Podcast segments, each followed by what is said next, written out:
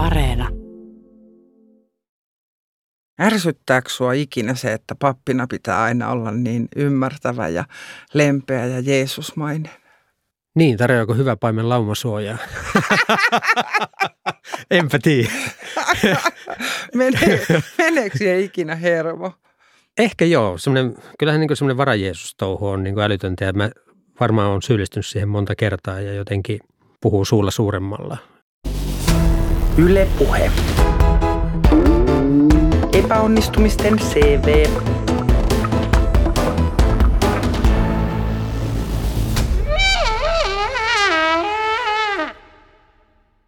Kuuntelet epäonnistumisten CVtä. Täällä puhutaan kaikesta siitä, mikä ei mennyt ihan putkeen.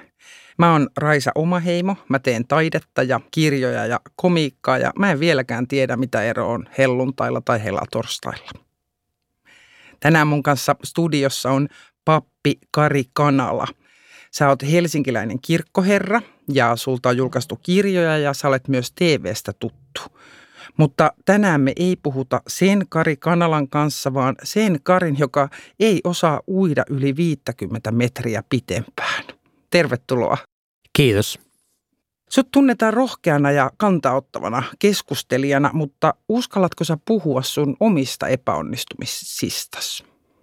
Kyllä mä uskallan. Mä ajattelen, että esimerkiksi niin kuin johtajana mun tehtävä on joskus valaa uskoa sitä kautta kertomalla tietyissä tilanteessa jostain omista mokista.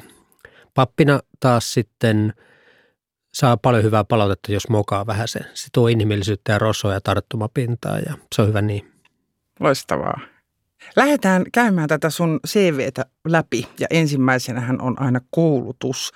Minkälaisia muistoja sulla on peruskoulusta? Saitko sä sieltä paljon epäonnistumisen kokemuksia?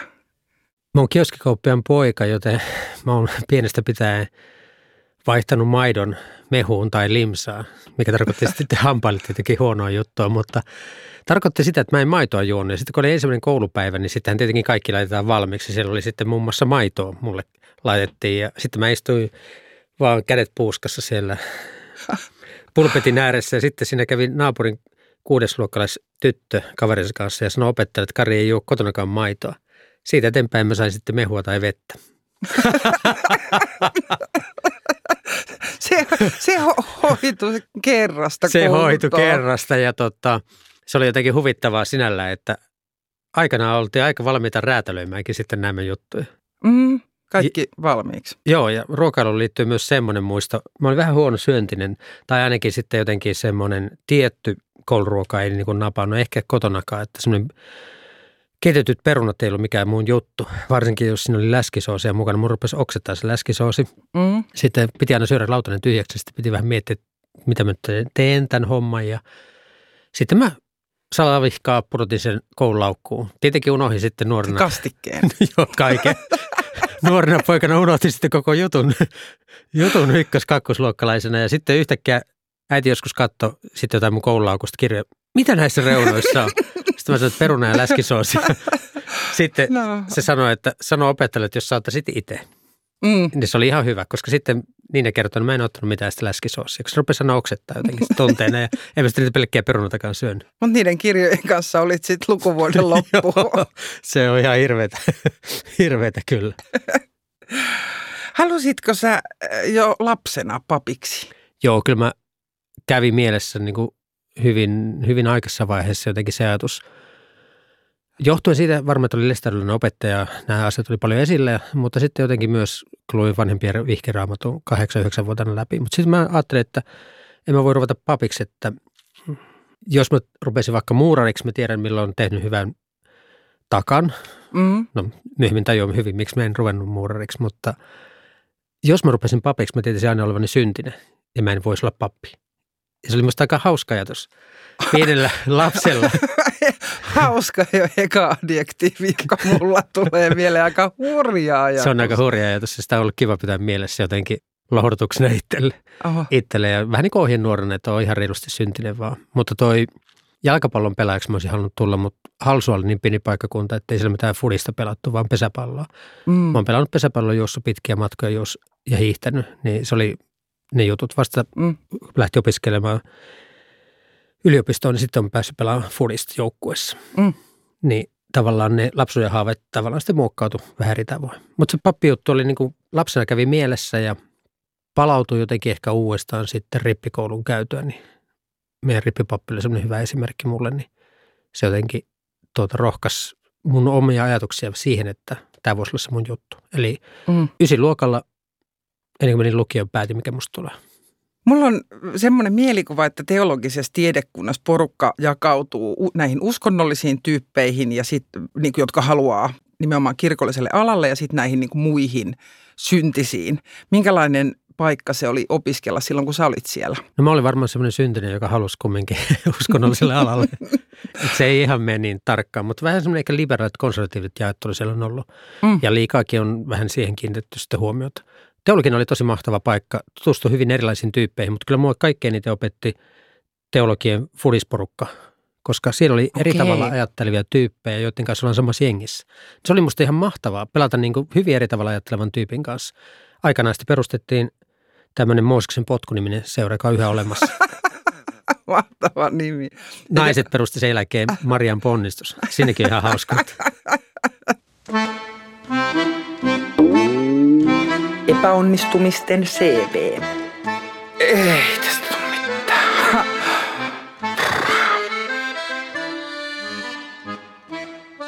Tänään mun kanssa studiossa on kirkkoherra Kari Kanala. Papin rooli on aika erityislaatuinen äh, muun muassa liittyen siihen, että minkälaisille epäonnistumisille on tilaa. Tai että eikö, eikö pappeihin kohdistu sellainen tavallista kovempi moraalinen paine? Joo, varmaan vähän samalla niin opettajien kohdalla tämmöinen kansankynttiläajatus. Eli tota, jotenkin sen niin kuin julkisen kuoren ja roolin pitäisi olla yhtä sen muun kanssa. Ja sitten jos siihen julkisuun kuoreen ladataan odotuksia, niin se synnyttää tiettyjä juttuja. Kirkko on aina liittynyt jotenkin hitaus ja myös semmoisen niin kuin pappien puheeseen hitaus. Mä en ole koskaan ollut kauhean hidas Mm. niin kuin puhumaan. Ja mulle on niin kuin vaikeita tiloja on esimerkiksi niin kuin Paavalin kirkko, missä mä oon nyt kirkkoherrassa on viiden sekunnin kaiku. Mm. Niin se on tosi hankala. Mä ymmärrän hyvin, että saarnan nuotti on tullut siitä, että puhutaan hitaasti ja rauhallisesti, koska se ääni ikään kuin kantaa ja kaikuu ennen kuin oli mitään mikrofoneja vastaavia. Niinpä. Ja tota, varmaan se on muokannut osittainkin sitä kuvaa. Mutta aikanaan mä luulen, että se kuva rupesi muuttumaan niin sanottu asevälipappien myötä, kun ne sodassa näki samaa mitä muutkin miehet Mm. ja sitä kautta aukesi. Ja sitten toinen iso merkittävä tapahtuma oli 80-luvulla, kun lopulta saatiin myös naiset papeiksi. Mm. Mm. Se on avannut kirkkoa aivan uudella tavalla ja ehkä murtanut jotain niitä odotuksia.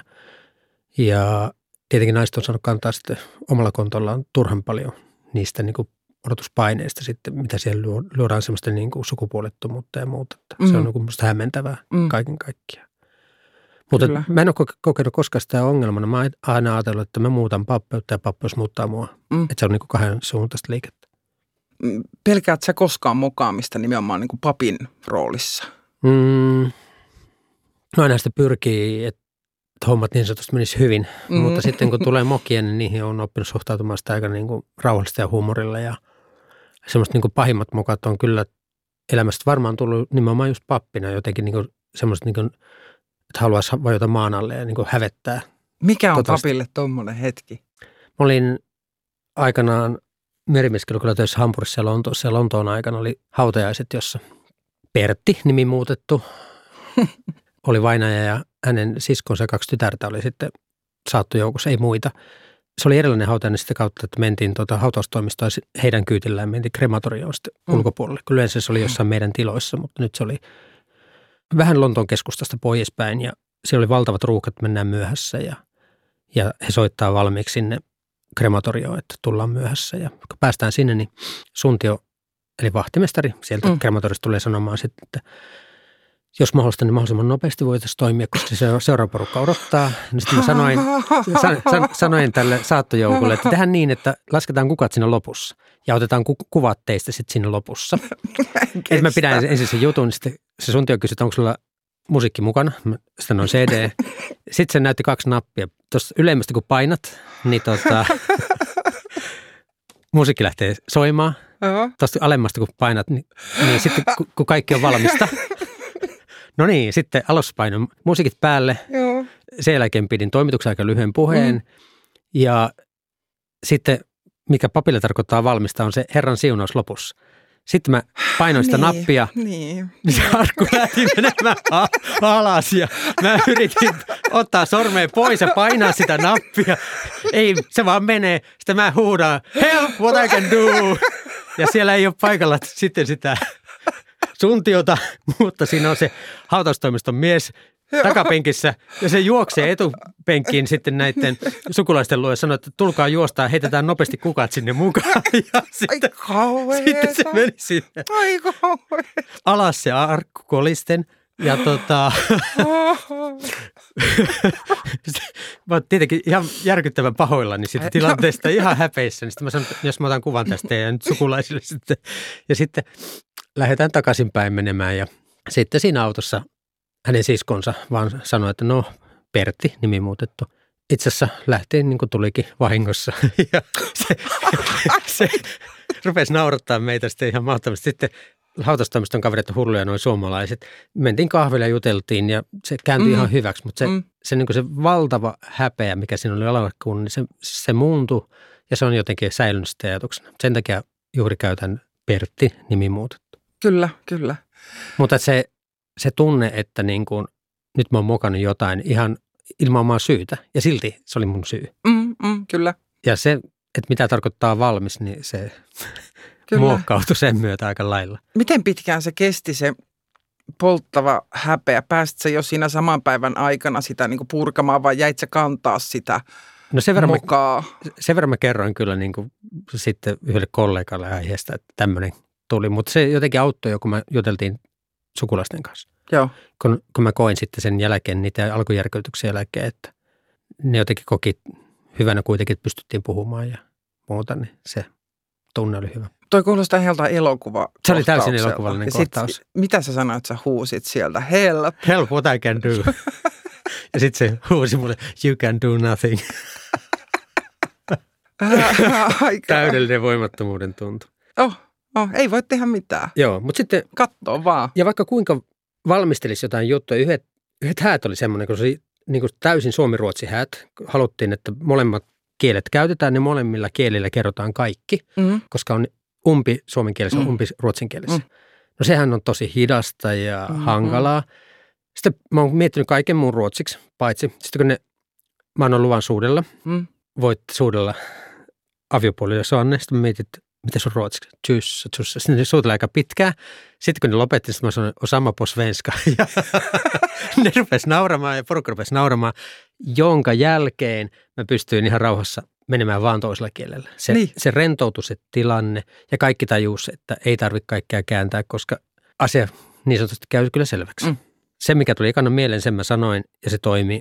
Eli tavallaan semmoinen niin mokan ja valmistautumisen ja valmistautumattomuuden kulma on musta ihan kiinnostava. Että Se on. paljon on tullut tehtyä mokia pappina, mutta aika moni niistä on kääntynyt hyväksi, koska ne on tehnyt kumminkin niin kuin pahaa tai hyvää aavistamatta. Mm. Se, se hyvä aavistamattomuus voi tulla sit siitä kokemuksesta, mikä ihmisellä tulee.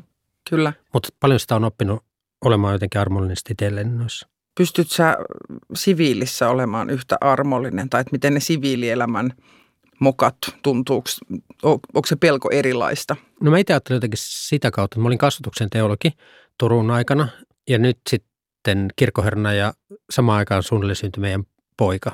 Ja sen myötä kun on isä, niin nyt mä tiedän, mitä mä olisin voinut kasvatuksen teologina sanoa. Jotenkin olla niin kuin ehkä armollisempikin myös niistä paljon vaatimuksista. Mm. Että jotenkin käytäntö opettaa sitä monia asioita. Ja silti ihminen, jolla ei välttämättä ole sitä käytäntöä olemassa, voisi sanoa niistä aika paljon hyvää. Että Mm. ei se kaikkea sano, mutta että jotenkin oppii armolliseksi sen myötä, kun nyt kun on isä ja kirkkoherra, niin kaikkea ei voi tehdä hyvin. Yksi tarina epäonnistumisesta. Excite-yhtiön George Bell sai vuonna 1999 vieraakseen Googlen perustajat Larry Pagein ja Sergey Brinin. Page ja Brin kertoivat Bellille, että haluaisivat myydä hakukoneensa miljoonalla dollarilla. George Bellia tarjous ei kiinnostanut, ja vaikka hintaa laskettiin 750 000 dollariin, hän ei tahtonut tehdä kauppoja. Nykyään Googlen arvoksi arvioidaan 393 miljardia dollaria.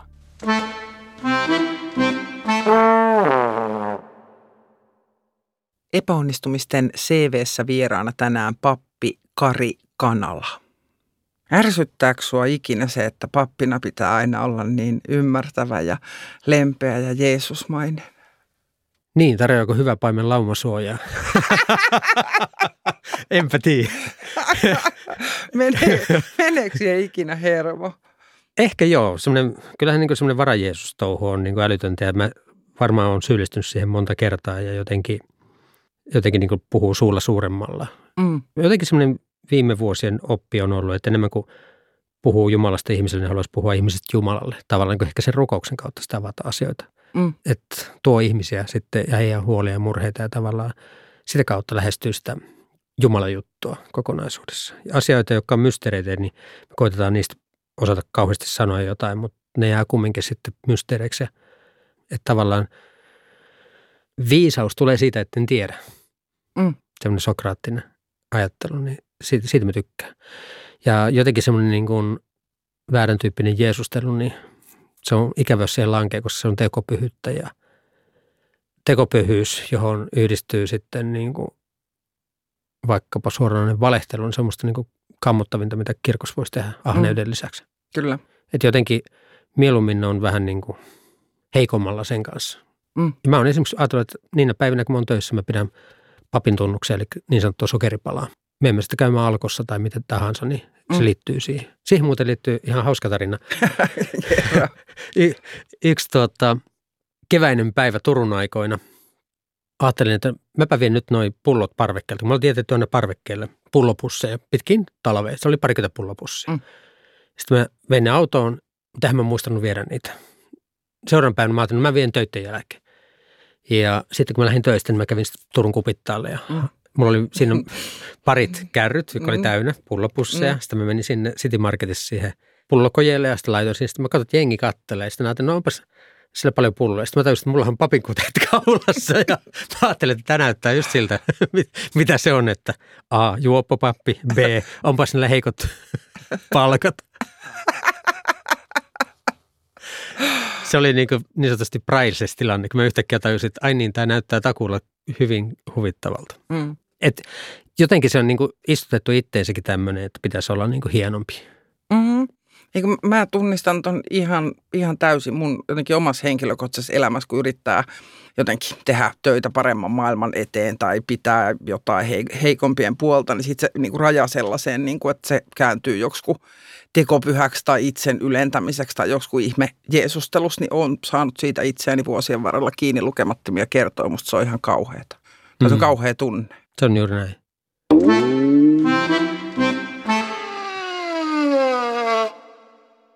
Sä oot ollut monta kautta Ensitreffit alttarilla ohjelman asiantuntija joukoissa, eli tuhannet suomalaiset on kuunnellut parhaaseen katseluaikaan, kun sä kerrot rakkaudesta.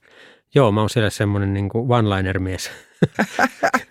mä ajattelin, että mä olisin ehkä semmoinen, niin kuin, mitä mä sanoisin, maanläheinen mm. niissä kommenteissa. Ja jotenkin se on se ajatuskin, että ei pyri toisen tontille, kun meilläkin on useampi asiantuntija, niin mm. lähinnä mä oon heiltä oppimassa siellä.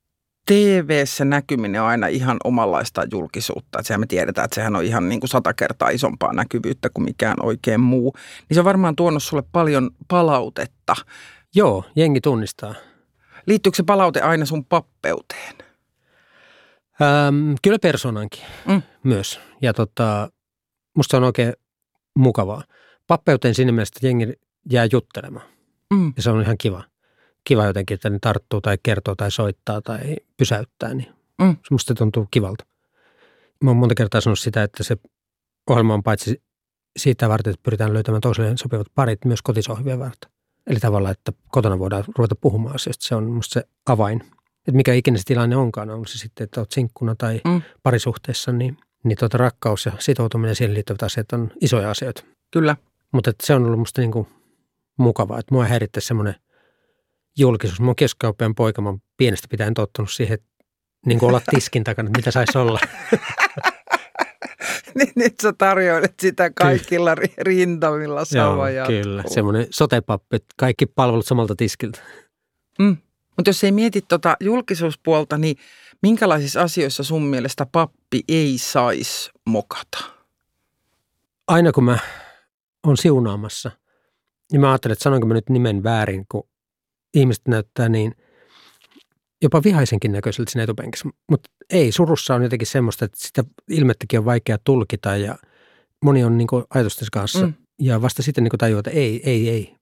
Ja että mä en voi nostaa niin tavallaan omaa tekemistä niin nyt tässä niin isoksi, vaan mm. että koittaa nyt vaan keskittyä tähän tilanteeseen. Mä ajattelin, että semmoinen aina ikävä mukaan ja tapahtuu kaikille papeille, että ei ole aina siinä tilanteessa mukana. Ne on monesti ainutkertaisia tapahtumia Siis että niin ajatus harhailee. Ajatus harhailee. Joo, ja joo. se on luonnollista. Niin Mutta jotenkin fokusoi, keskittyy, pyrkii olemaan siinä tilanteessa musta äärimmäisen tärkeää. Niin ja kun ne on sitten niille muille se on se ainukainen kerta Juuri. elämässä, kun se asia tapahtuu, vaikka se voi itselle varmaan olla kolmas samana päivänä. Juuri näin. Ja tavallaan siihen pitää jotenkin aina sulkea kaikki muun mielestä. Se ei ole tavallaan semmoista mokaa, mutta jotenkin semmoista niin kuin ihmisten ainutlaatuisuuden kunnioittamista. Mm. Semmoista niin kuin se juttu. Siinä mun mielestä pappi ei saa mokata että asettaa itsensä yläpuolella. Mm. Se, että mä niin ajattelisin olevani niin muita parempi, niin se on musta viho viimeistä. Mm. Päinvastoin mä ajattelen jotenkin siinä aina sitä rippipappia Ristoa, joka viimeisen kerran, kun nähtiin, meillä kertaa maailmaa vuodeksi opiskeluaikana, niin ei, ei opiskeluaikana, vaan itse asiassa oli jo valmis pappi. Joo, valmis pappi, niin Risto oli kipujen mies, sairauden tuttava ja se oli ensimmäistä kertaa tosi vakavana, koska hän oli tosi huumorityyppi. Se oli vakavana, kun tiesi, että kuolee, eikä, mm. eikä tulla näkemään toisen mennään sen jälkeen. Sehän sanoi viimeisen sanan mulle, että tämä on viimeinen kerta, kun nähdään, että seuraavan kerran nähdään taivaassa. Jos sinä sinne pääset, hän pääsee varmasti. Niin se on säilynyt mulle jotenkin nuorena, että Riston takia pitää pitää vähän rotia. Huh, huh, huh huumorilla oppinut suhtautumaan niin. asioihin, että tavallaan saanut sitä opetusta itsekin ja sillä että pyrkii tekemään jotenkin omassa elämässäkin, että, että jotenkin katsoo niin lempeyden kautta, mm.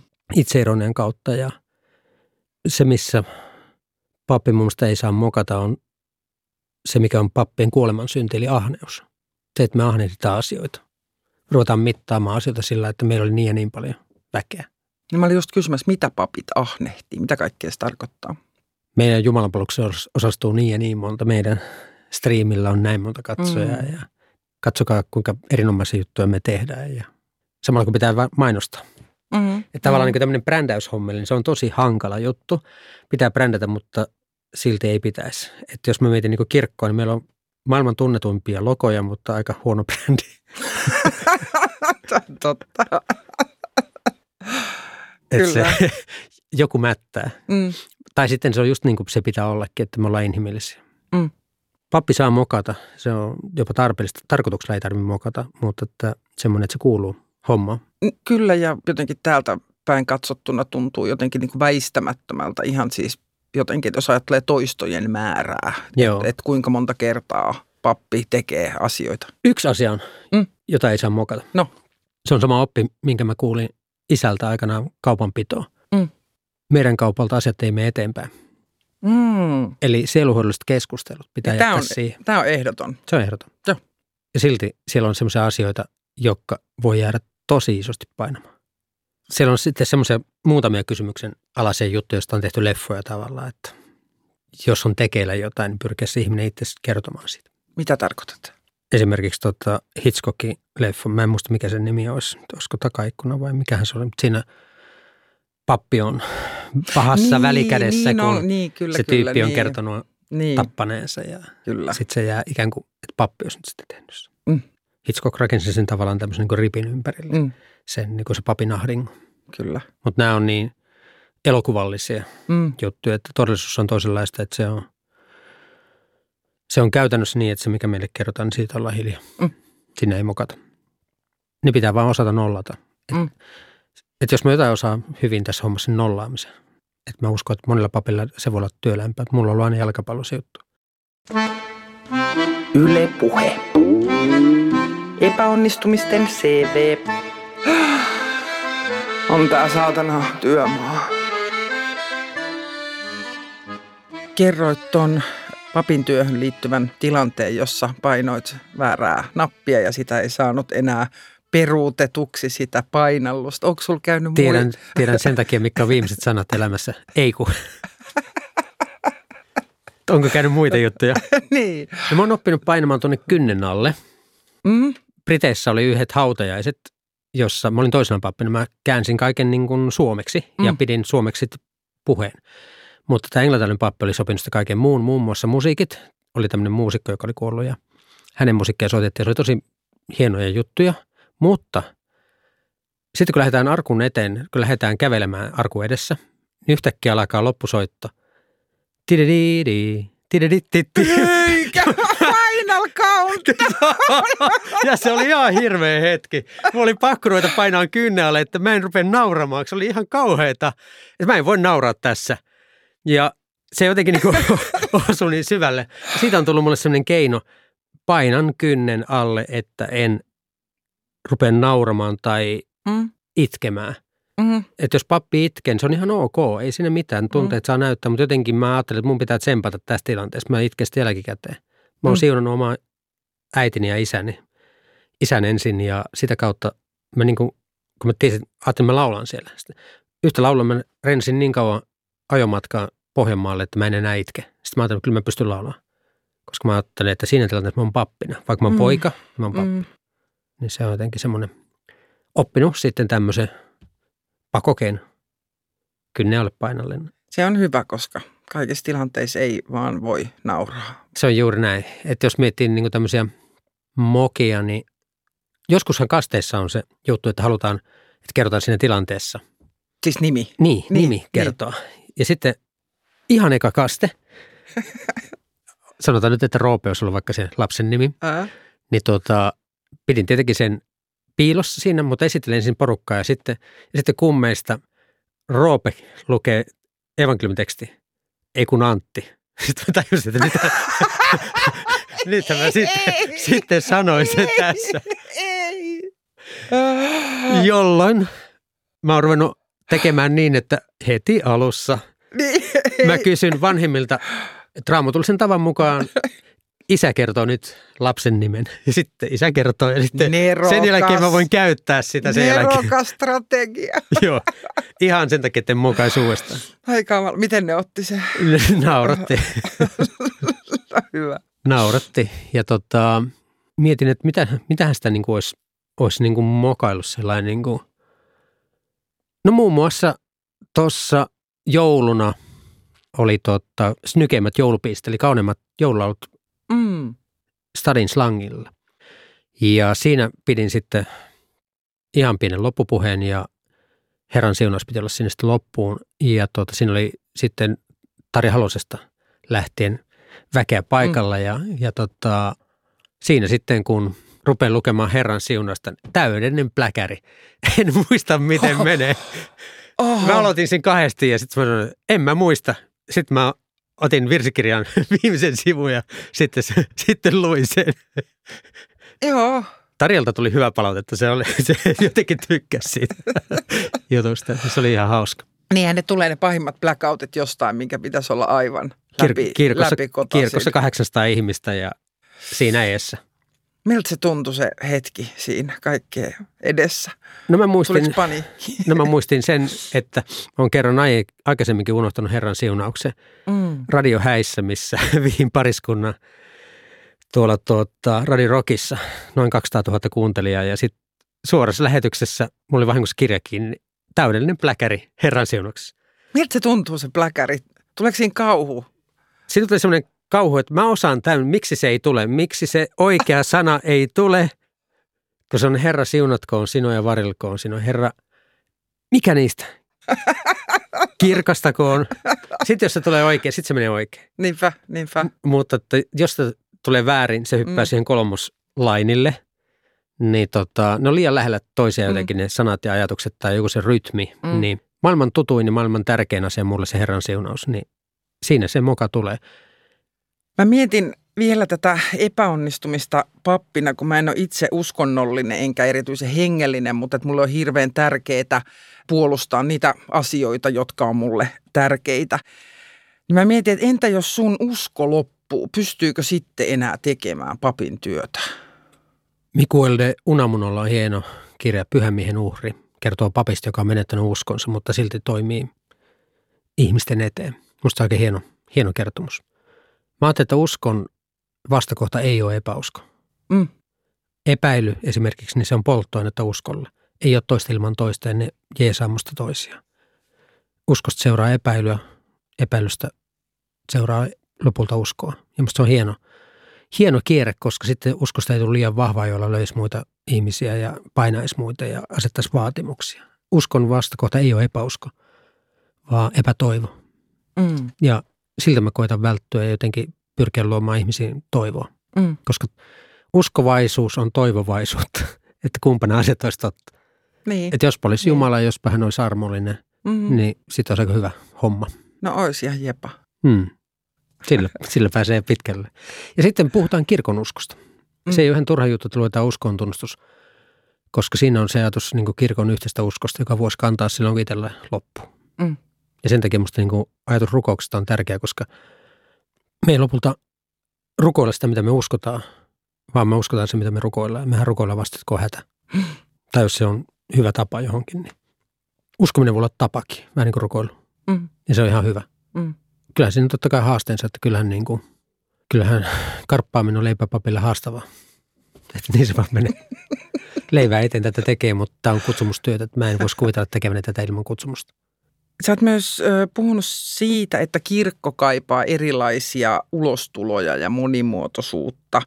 Jos mietitään Evlut-kirkkoa nyt 2000-luvulla, niin mikä sun mielestä on sen suurin epäonnistuminen? Harmaa on hyvä väri, mutta harmaus tämmöisenä niin kirkollisena juttuna ei toimi. Me ollaan jotenkin hirveän haalee, jotenkin varotaan ottamasta kantaa ja mun mielestä meidän pitäisi puhua aina todella isosti ihmisoikeuksien puolesta. Siinä, siinä musta niin kuin ei saa lopettaa sitä viestiä eriarvostumisesta vastaan ja olla niin kuin vahvemman, vahvempana siinä äänessä. Se on musta niin kuin pahin epäonnistuminen olla hiljaa silloin, kun ihmisiä luokitellaan sukupuolen, iän, oppineisuuden, seksuaalisen suuntautumisen, kansallisuuden perusteella, rodun perusteella. Kyllä. Että tavallaan niissä pitäisi pystyä pitämään ihmisen sama-arvoisena. Mm. Ja esimerkiksi niin kuin sitä, mitä kirkko on ollut niin kuin hidas päätöksissään ja vaiti sitten myös samaa sukupuolta olevien vihkimisen suhteen, Mm. niin se mua harmittaa. Joku voi ajatella, että ne on detaljikysymyksiä, mutta Jumala asuu yksityiskohdissa. Sä oot kyllä tämmönen one-liner. Pappi, niin kuin lupasit. Kiitos. Arvostan. Se on tota, lyhyt tavaraa. Yksi tarina epäonnistumisesta. Myös kirjakustantamoissa tehdään virhearvioita. J.K. Rowlingin Harry Potter-käsikirjoitus torjuttiin 12 kustantamossa ennen kuin Bloomsbury teki kirjailijan kanssa kustannussopimuksen. Päätökseen vaikutti Bloomsburyn puheenjohtajan kahdeksanvuotias lapsi Alice, joka oli sitä mieltä, että kirjasarja kannattaa julkaista. Harry Potter kasvoi yhdeksi kaikkien aikojen menestyneimmistä kirjasarjoista, jota on käännetty yli 60 kielelle.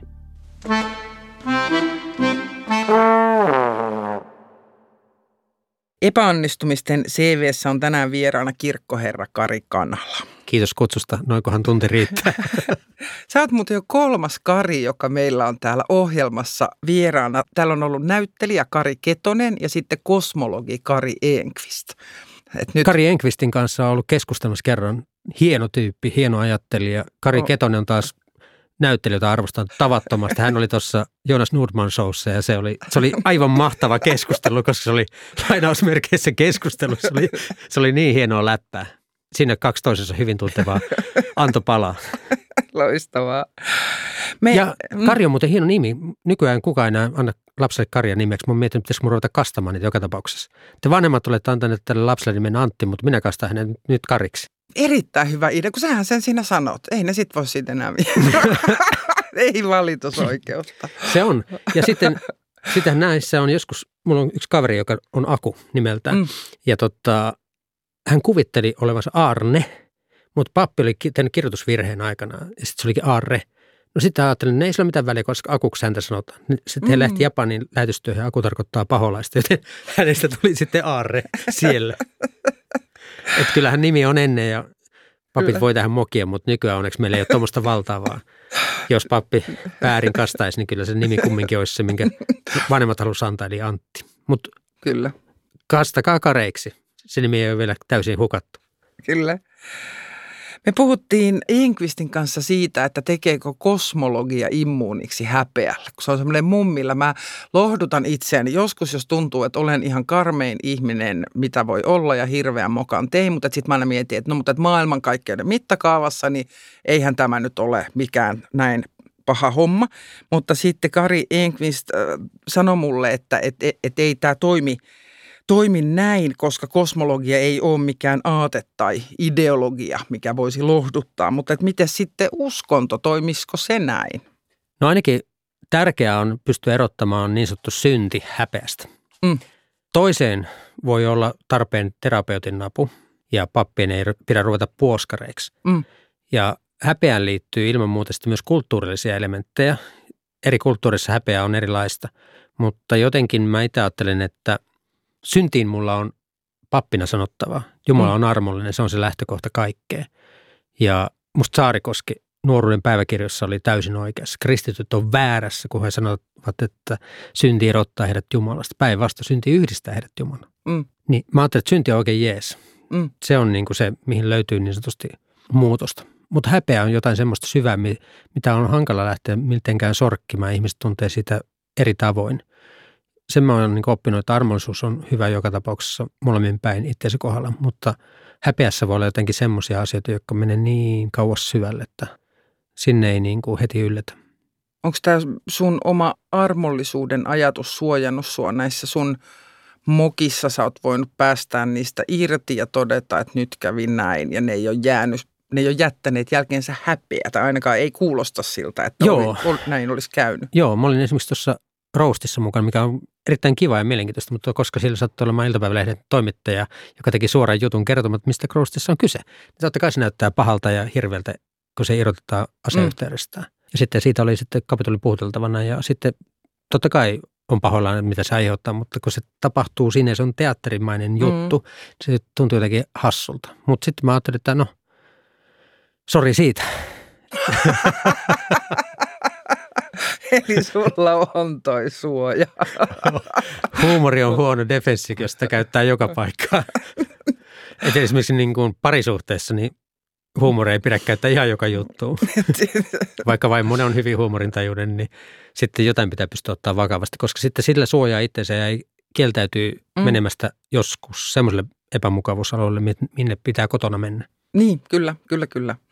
Allekirjoitan täysin häpeä mulle itselleni kauhean mysteeri, e- että voi olla jotain isoja mokia, joissa pystyy olemaan itselleen armollinen ja vaikka toteamaan, että no, että mä tein siinä tilanteessa kaiken, minkä osasin tehdä. Joo. Juuri näin. Niillä taidoilla, jotka mulla siinä oli. Ja niin kuin, voi niin kuin katsoa kauhean rauhassa. Ja sitten sit voi olla taas jotain tosi pieniä, vähäpätöisiä, yksittäisiä hetkiä sanoo väärin. Siis jotain ihan pikkuruisia juttuja, jotka jättää semmoisen ihan hirveän häpeä pallon jotenkin moneksi Joo. kuukaudeksi vaikka Joo. pyörimään. Se on, mä en ole tätä ratkonut, että mi, ky, ky, miksi. Kyllä, ja kaikkein tärkeimmissä suhteissa ihminen käyttäytyy kaikkein ääliömäisimmin. Mm. Että en tarkoittanut mitä sanoin. En mm. sanonut mitä tarkoitin. Mm. Ja sen takia minusta on niin hyvä, jos pystyisi kirjoittamaan, koska kirjoittaminen on lähempänä ajattelua kuin puhuminen. Ja sen takia varsinkin me, jotka puhutaan paljon, totuttu selviämään mm. puheella kaikesta – Kyllä. Niin yhtäkkiä mä en selvitäkään, kun mä oon puhuttu itsemme siihen tilanteeseen, että totta. Sen takia pitäisi jotenkin saada auki se kirjoittamalla. Mm. Mietit sä itse koskaan kiusallisen tämmöisen epäonnistumisen keskellä, että what would Jesus do? Riippuu, mistä se kiusallinen epäonnistuminen on tullut. Jos se on ollut mun leväperäisyyttä, niin en välttämättä mieti. Mutta jos se on niin kuin tavallaan, jos mä oon niin, kuin niin sanotusti syytön tai osasyyllinen tai jotenkin vaan mm. en ole tullut ajatelleeksi. Mm. Tai että joku asia vaan nyt tapahtuu. Mm. Niin sitten sitä voi ajatella vähän itse kärpäisenä katossa ja kanalle tapahtuu tuommoista. Niin ehkä se on vähän semmoinen what, what Jesus do-tyyppistä juttua. Jos ajattelen, että kyllä mun elämän ohjenuora on kumminkin niin kuin Paavalilta otettu, voitaisiin siinä paha hyvällä. Mm. Eli kyllä mä niin kuin ajattelen, että pitää pyrkiä toimimaan niin, että jotkut asiat ottaa vaikka mielellään omalle kontolle ja omaksi viakseen. Esimerkiksi niin johtajana mun tehtävä olisi niin suojella mun työntekijöitä. Onnistuksessa siinä? Vaihtelevasti, mutta pyrkimys on. Kahden kesken voi sanoa sitten ihmisille, mutta ei koskaan mm. olota porukaissa. Kyllä. Sä kuvasit näitä Evlut-kirkon haasteita, jotka liittyy harmauteen ja kantaa ottamattomuuteen ja siihen, että kirkko ei ota niin näkyvästi esille asioita, joita sun mielestä tulisi, mutta kuitenkin sitten sä oot, paitsi pappi, niin sä oot myös toimit esimiehenä johtajana kirkon koneiston sisällä. Millaista se on? No, me pitäisi saada rasvaa koneeseen. pitäisi saada tuota, se laiva kääntymään, että kirkon kvartaali on 25 vuotta. Että se on tosi hidasta. Et jotkut asiat vaan kestää aikaansa, mutta kyllä, sitten, kyllä se laiva kääntyy. Ja mä ajattelen, että kirkkoherran homma on siinä mielessä hienoa, että tämä on se paikka, mistä voi muuttaa kirkkoa. Ja mä ajattelen, että yksi niitä kulmia on myös suhde siihen omaan johtajuuteen. Sitä pitää pohtia paljon. Ja mä oon itse ajatellut sen niin, että kumman termin mä valitsen, johtaja vai esimies. Esimies sanana voi herättää niin kuin kyttäämistä, pelkoa, kyyläämistä. Johtaja taas näyttää, mihin mennään. Mua on puhutellut tosi paljon John Wikströmin puhe aikanaan siitä, puhuu piispan sauvasta mm. ja paimenen roolista. Mm. Joskus pitää mennä edellä sinne uusiin maastoihin, viedä lauma sinne. Joskus pitää kulkea lauman perässä, katsoa, että kaikki pääsee. Mm. Suurimmaksi osaksi ollaan sen joukon keskellä yhtenä laumasta. Ja se on musta niin hyvä miettiä, että mulla on nämä kolme roolia. Välillä pitää olla siellä ensimmäisenä ja välillä viimeisenä, suurimmaksi osaksi sillä keskellä. Ja sen takia se ilmapiiri on se juttu, mitä mun pitää pystyä luomaan. Mun pitää pystyä luomaan ilmapiiri, jossa mulle saa rauhassa sanoa ja kritisoida ja tota, kertoa suoraan asiat. Et mä en tykkää hirveästi takanapäin puhumisesta, vaan että mielellään suoraan palautetta ja mielestäni ihan ok ottaa vastaankin sitä. Ja tajuan, että pitäisi pystyä olla enemmän aikaa omille työntekijöille. Ehkä enemmän vielä tehdä tiiminä asioita, koska sitten sitä kautta se on se yhdessä tekemisen ajatus ja yhdessä oppimisen kulma, niin niissä on paljon vielä semmoista kehitettävää. Ja esimiehenä, johtajana, kirkkoherrana, mitä nyt termiä käytetäänkin, niin mun tehtävä on syöttää niin, että toinen voi tehdä maali. Liittyykö sulla tuohon johtajuuteen jotain epäonnistumisia, mitkä sua kauhistuttaa?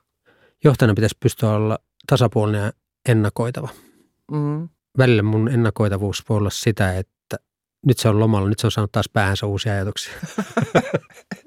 Eli ei ennakoitava. niin, ja tavallaan ehkä semmoinen, että liikaakin lähdetään kokeilemaan. Mm. Ollaan vahvasti kokeilukulttuurissa mukana. Mä en ajattele, että me oltaisiin niin kuin Taylorilaisittain do it fast. Mm. Että mahdollisimman nopeasti tehtäisiin asioita. Semmoinen liukuhihnat tyyli. Enkä mä ajattele, että missä kirkko yleensä on do it right, eli mm. tee se oikein. Mm. Ja sen takia ei oikein tehdä mitään, mutta tehdään oikein. Mm. Sitten on se kulma do it together, eli tehdään yhdessä ja se tiimiytyminen on se tärkeä juttu. Kaikkein tärkein lohko mulla on do it first, mm. tehdään se ekana. Et jos me kirkkona voidaan tehdä jotain asioita ekana, niin se on mahtavaa. Jos me seurakuntana voidaan tehdä jotain asioita ensimmäisenä, niin me näytetään suuntaan.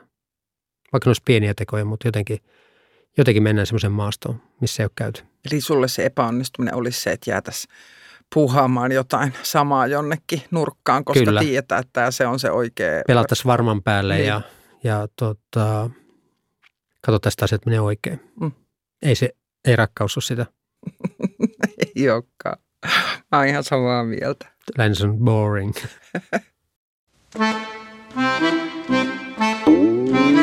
epäonnistumisten CV.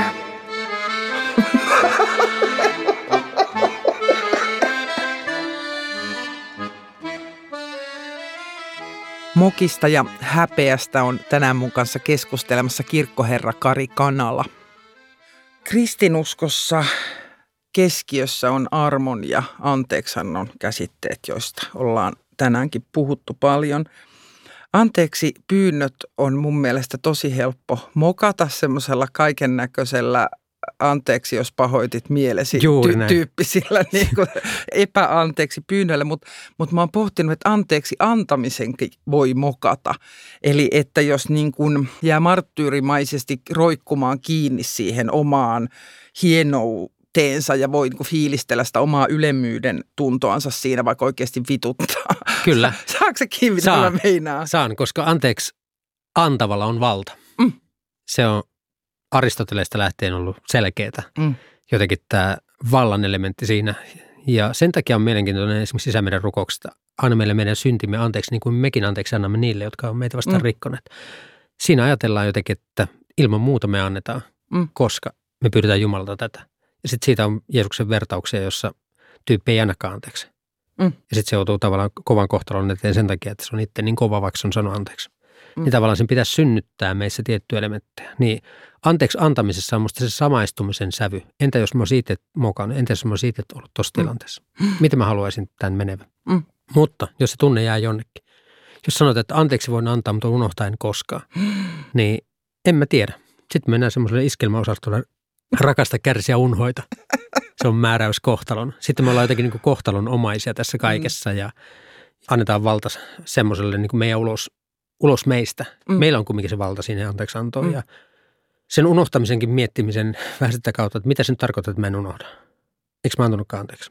Niin, eikö se melkein sitä, tai että jotenkin miksi sitä täytyy vaalia sitä muistoa, jos Joo. se on Ja- anteeksi annettu. Ja pitääkö antaa anteeksi? Niin, Se ja on- voi, niin kuin, pitäisikö, pitäisikö kaikki pystyä antamaan anteeksi? Joo, se on just tämä. Ja sitten Pietari kysyi Jeesukselta neuvoa rikkovaa veljää kohtaan, pitääkö antaa seitsemän kertaa anteeksi. 70 kertaa seitsemän Mm. kertaa pitää antaa. Eli mittaamaton määrä, vaikka nyt 490 on lukuna, no, mutta kuitenkin Tosi monta. aika monta kertaa loputtomiin.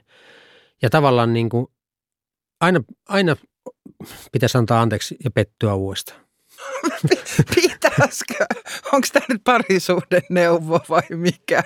Ei, vaan semmoinen ajatus siitä, että jotkut asiat ei muutu, Mm. eikä se muutu anteeksi antamisella. Mm. Se muuttuu vaan mielenmuutoksella. Ja sen takia mä ajattelen sitä, että rippi meillä on niin kuin anteeksi pyytäminen, anteeksi antaminen. Ja se on niin kuin se ydin. Mutta Mm. mm. sitten jos me mietin, mitä siinä en, ennen on ollut, niin kuin katolisella vaikka, ää, niin siellä on katumus, sitten siellä on hyvitysteot. Ja ne on musta mielenkiintoinen ajattelumalle myös semmoinen niin kuin ikään kuin ansaittaisi nyt se elementti sieltä tavalla tai toisella. Mä en ole itse käynyt rukkia, mutta kaverini, joka kertoi rukista yhden jutun, oli silloin kun mokas, niin sitten he, he totesivat aina, aina, että anteeksi, tämä ei toistu. Ja musta se on hyvä katumusteko. Se on paras Niin. vastaus. Kyllä, opin tämän nyt kerrasta. Niin, että nyt kävi näin, ei käy enää. Joo, ja juuri esimerkiksi tämän tyyppinen viesti vaikkapa Twitterissä siltä, joka on mokannut, ne olisi aika kiva.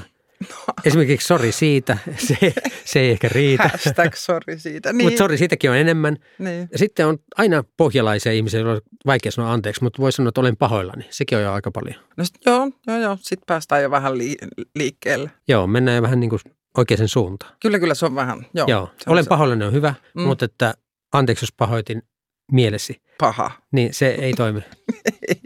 Anteeksi, että sanoin tyhmästi. Niin, Se on just se, näin. mikä pitäisi niin Kyllä. Anteeksi, että olen paska. Anteeksi, että sössin kaiken. Juuri näin.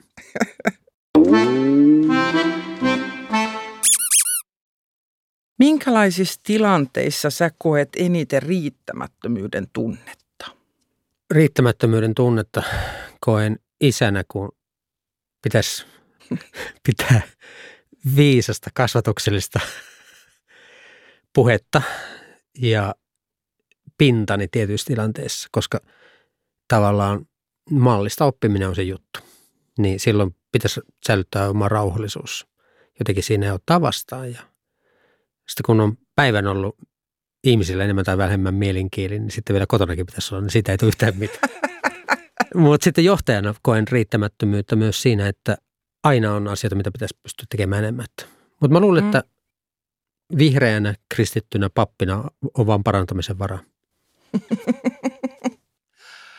Mikä siinä papin työssä tuottaa? Tai on, onko siellä riittämättömyyden tunnetta vai onko se semmoinen elämän osa-alue, jossa riität? Enimmäkseen riitän totta kai. Muutenhan tota, ei olisi välttämättä mitään mieltä tehdä sellaista työtä, mikä ei tuo myöskään tyydytystä. Mutta sitten mä ajattelen, että välillä pitäisi pystyä olla enemmän aikaa vielä ihmisille. Ja vielä ehkä niin tehdä enemmän tasalaatusta. Nyt jotain hommia tekee tosi hyvin ja osaan tekee vasurilla. niin ehkä siihen tarvitsisi enemmän tunteja. Niinpä. Toisaalta sillä ei tule tylsää. Se on ei myös, ikinä tiedä, kuinka käy. se on myös näin. Ja sitten vaikka kuinka valmistelisi vaikka jonkun saarnan, niin voi olla, että se ei kosketa. Se on, se on liian Mm. valmiiksi pureskeltu ja jotenkin mietitty ne kulmat ja Mm-hmm. tässä mä nyt näytän närhemunat. Niin ei se Mm. mm. toimikaan niin. Sen sijaan jotain, joka jää vähän niin kuin ajatuksen tasolla puoli tiehen, niin voi jättää tilaa kuulijalle. Niin, että sitä ei, ei varmaan pysty ennakoimaan. Että siinä voi niinku Ei. kehittyä, mutta ei voi tavallaan ikinä olla varma. Ei, ei, ei. Se, niin. Ei. Se olisi vähän niin kuin kirjoittaisi vaikka jonkun twiitin, että no tätä kyllä twiitataan eteenpäin. ei, ei, se, ei se mene laskelmoida. Pitää olla aito. Mä tein esimerkiksi Tvaarnoja, joka on Twitter-saarna, Mm. eli puristan siihen, mitä niitä merkkimääriä nyt on, 160. Pyrin aika lyhyen ilmaisuun viestimään sen pyhän teeman tai evankeliumiteksti, jotenkin tuoda sen nykyaikaan. Ja mä annan itselleni viisi minuuttia aikaa. Se pitää Mm. syntyä siinä, jos ei synny, niin antaa olla. Wow. Miten noi on otettu vastaan? Ihan ok, ihan Mm. mm. vaihtelevasti. Ja tota, Tvarnan ja jonkin verran on, se on ehkä vähän vähentynyt nyt se kulttuuri pappien kesken, mutta kyllä sitä jonkin verran vielä on. Silloin tällöin sunnuntaisin mä pyrin siihen, että on sitten töissä tai ei, mutta mä luen, luen sen tekstin ja synnyttääkö musta jotain, niin jos, niin sitten. Mm. Se on musta kiinnostavaa, eli yrittää saada lyhyen ilmaisuun tunne ja tieto mukaan. Aika lailla täydellinen vastakohta sille hidastetusti suuressa kaikuvassa salissa ilman mikrofonia puhutulle Kyllä. pitkälle saarnalle. Kyllä. Ja Janan Kyllä. ääripäät. Joo, ja silti se ei sisällä tällaista tullessani kirkolle näin tuossa lintuja. Mikä tämä on? Onko tämä joku genre Se on, se on genre, että ei ole valmisteltu, vaan siinä on ikään kuin matka-aikana on tehty se. Mutta silti, silti Mm. mä teen saarnat aina niin kuin sunnuntai-aamuna. Mm, Mä oon miettinyt viikon verran, mä oon saattanut lauantaina kirjoitella, mutta se jää sunnuntai-aamuun kyllä aina. Mm. Sen takia, jos pitäisi tuottaa valmista tekstiä, joka sitten näkyisi vaikka ruudulla, niin se olisi mulla aika kamalaa. Mm. Sitten pitäisi antaa itselle deadline, jotka ei tuohon mennessä pitää olla valmis. Mä oon hyvä deadlineen kanssa, ne pakottaa luovuuteen. Deadline ainoa asia, joka mahdollistaa luovuuden. Kyllä. Minulle henkilökohtaisesti ilman niitä ei tavannut yhtäkään luovaa tekoa. Kyllä. Mokaterapia.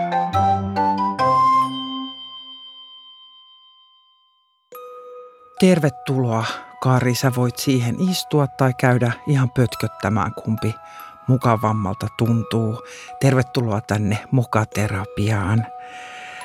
Siinä on juotavaa ja siinä on nenäliinoja sulle, jos sä tarvit. Ja sä oot nyt täällä ihan turvallisessa paikassa ja Kari, mä pyydän, että jos sä nyt mietit itseäsi ja tutkiskelet, niin mikä on sun ensimmäinen epäonnistuminen? Mimmonen kokemus sieltä nousee? No ainakin nousee semmoinen kokemus, milloin menetin helvetin pelon. Se tapahtui toisella luokalla. Mä olin lukenut raamattua, taivas ruskotti, oli kaikki lopun ääneen elkeet, koska olin meidän kioskikaupasta varastanut tupakkaa ja antanut vanhemmille pojille. Voi voi. Ja sitten mietin, että mitä mä nyt teen, kun Lestarin opettaja oli sanonut, että voi soittaa vaikka keskellä yötä ja pyytää syntejä anteeksi. Mietin, että pitääkö mun soittaa sille opettajalle ja pyytää anteeksi, että on varastanut tupakkaa. Niin. Mitä mä teen? Niin. No sitten mä menin, kun en saanut unta, menin ja herätin äitin. Äiti, äiti, sitten äiti avasi silmiä.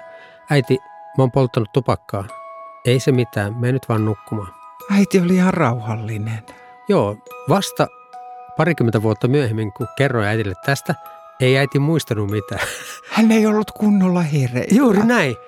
Eli äidin kasvot on Jumalan naamio. Se, että äiti ei muistanut sitä hommaa ollenkaan, mutta sanoi just täsmälleen oikeat sanat, koska mä sain unen, heräsin aamulla, ajattelin ähäkuutti, enpä soittanut opettajalle. Menetin pelon helvettiin. Tämä on upea, upea kokemus. Kaikki kääntyi hyväksi. Kyllä, ja vain sen takia, että uni voittaa. Kiitos paljon.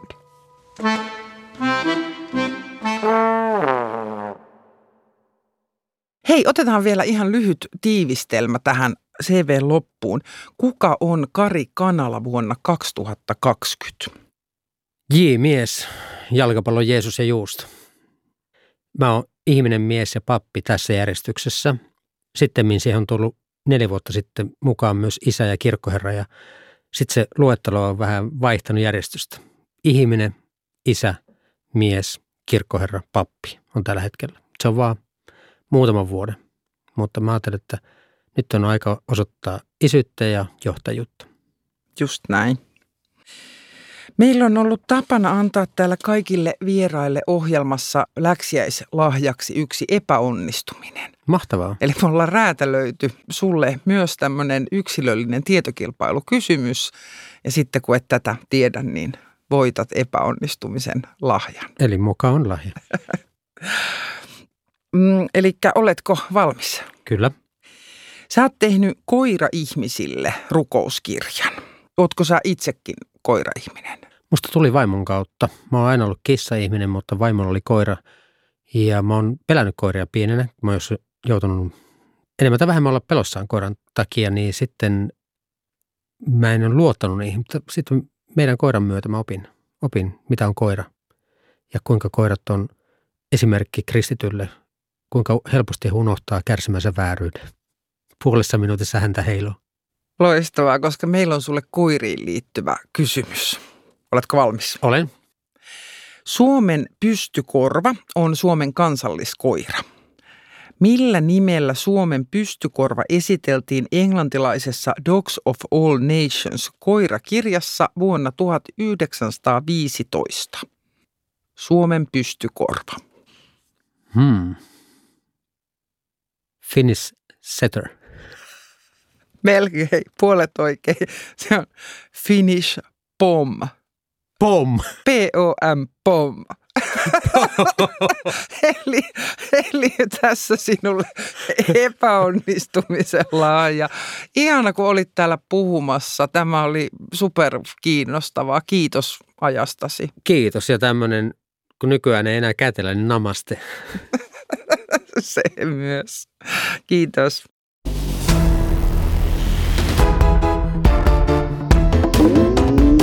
Yle Puhe.